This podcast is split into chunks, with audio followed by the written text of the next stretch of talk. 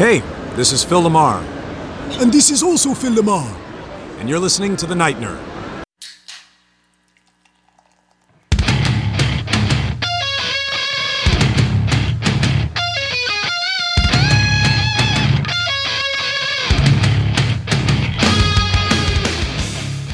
Welcome to the Night Nerd Podcast. I'm your host, Lance. It's Thursday, so we're going to talk some history. All week we've been celebrating Frankenstein, or The Modern Prometheus, as it was originally titled, and we'll get into that in a little bit. The iconic, probably, I would say one of the top 20, if not top 10 books of all time when it comes to iconography, written by Mary Shelley. And it's been interesting, you know, seeing all the different ways that the characters have been used over the years. But today, I want to kind of take a look at the history, well, the story of the book, and then kind of the story behind the story. And I will say that we're just scratching the surface here, folks. I've read some of this stuff and looked into it, and oh my gosh, I'm sure there's podcasts out there that do a better job than I do, you know, in just the 10 minutes we have together. And I encourage you to go out and learn about this and everything. So Frankenstein, or the Modern Prometheus, was first published in January of 1818, January 1st, 1818, anonymously, actually. It wasn't until the second edition, published in 1821, that Mary Shelley's name actually appeared on it. And part of that is, I mean, one, she was young. She wrote the story when she was 18, and it was published when she was 20. And in 1818, a 20-year-old female writer just wasn't going to get the attention and everything. So by putting it out there anonymously is what really got it going. And then once it's popular, it's like, oh, hey, look, this amazing young lady wrote this, and that's awesome. The book itself, you know, people talk about where it stands, you know, whether it's gothic or horror or whatever. We mentioned earlier in the week how it's sci-fi, you know. You have science creating life and the electricity and all this stuff, which, actually, I take that back. You have experiments and things creating all this. You know, I say electricity because that's the image we've come to know, is you have the monster laying out on the flat, on the workstation, the table, whatever you want to call it, and the electricity booming in everywhere, and oh, it's alive, it's alive. That's from, like so many things, the 1931 Universal Pictures movie. We've talked about Nosferatu influencing what we know or what we think about vampires. Well, the Universal movie did the same for Frankenstein. And because in the original, it does kind of skirt science and stuff. It is more that Victor Frankenstein had found this special element of life, this principal carnal knowledge that is life and what fills everything and creates everything, and that's what he used, and he tinkered with it. Also, through pop culture, we've come to believe that the body was pieced in part together by numerous cadavers and stuff, but, and this just goes to show you how many people, like, don't read the book. You don't listen to lyrics, you don't read the book, whatever.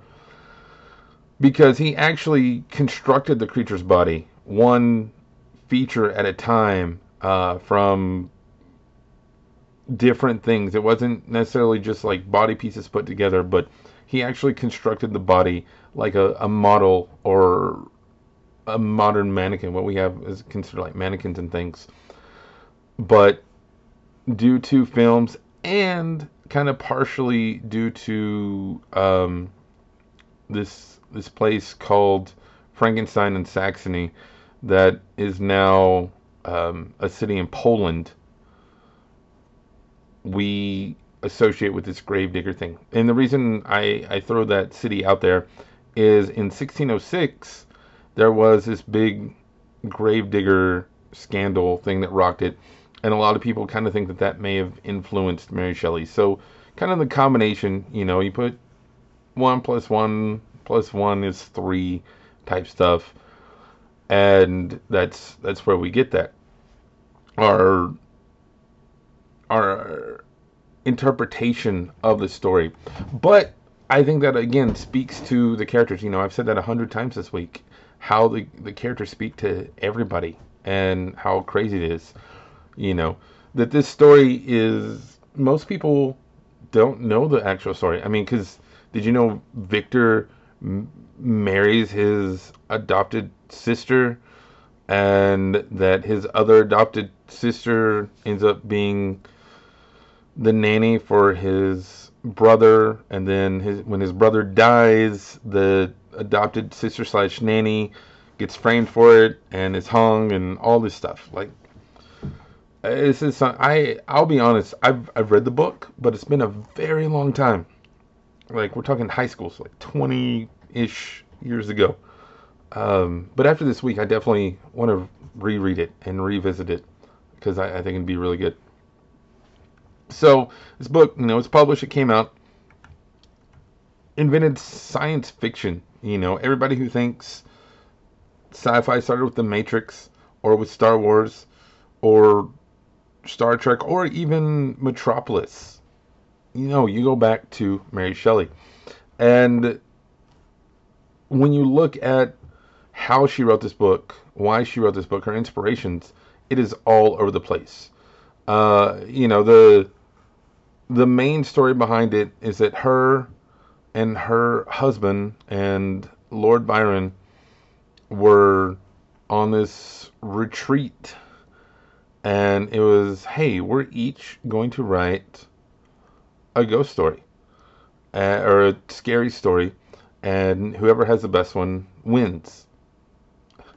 That's Frankenstein was written like on a dare, really, if you look at it, and I think that's just insane and cool at the same time. You know, taking this monster, because we'd had vampire books before this, and taking this monster idea and just reinventing it. And this is where we get, you know, kind of the modern Prometheus. And this is, again, where electricity comes in, our misunderstanding of electricity. Because the modern Prometheus is a term that was actually more or less originally given to Benjamin Franklin by Emmanuel Kant. And he says, you know, he's the Prometheus of modern time because he plays with electricity and does all this crazy stuff. Prometheus... you know, is the Greek god who helped create man. He was a titan and taught them how to hunt, and he stole fire from Zeus to give to man, and Zeus was like, hey, you're not going to do that. And so he's the guy that has to push the rock up, and then eagles peck out his liver every day and it regrows. Now, with that though, Mary Shelley actually thought Prometheus wasn't a hero. You know, most people are like, oh, you know, he gave man fire. But she was a strict believer in vegetarianism and that lifestyle. And so she, you know, in mythology, theology, she was like, you know, this is a guy who not only taught people how to hunt, but brought in fire, which is how you cook meat. And so he's a bad guy. And pulling from what we know is one of her favorite books, Paradise Lost, that's where we get our main characters from this in this story. Because Victor Frankenstein, in Paradise Lost, they refer to God as the Victor, the creator of life. Well, it doesn't take a rocket surgeon to figure out what's going on there. And then... when you look at the creature, you know, when he's talking to Frankenstein, he even says that I should be your Adam, but I'm a fallen angel. Well, the most famous fallen angel is Lucifer, you know, the devil.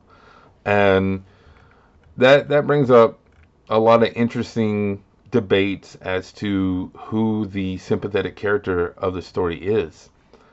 I firmly believe that Shelley intended Frankenstein to be the hero and the sympathetic character, and the monster to be, you know, not necessarily bad, but like a Lucifer character who did what he thought was right and who was punished for it, and, you know, has to spend eternity reflecting on his choices.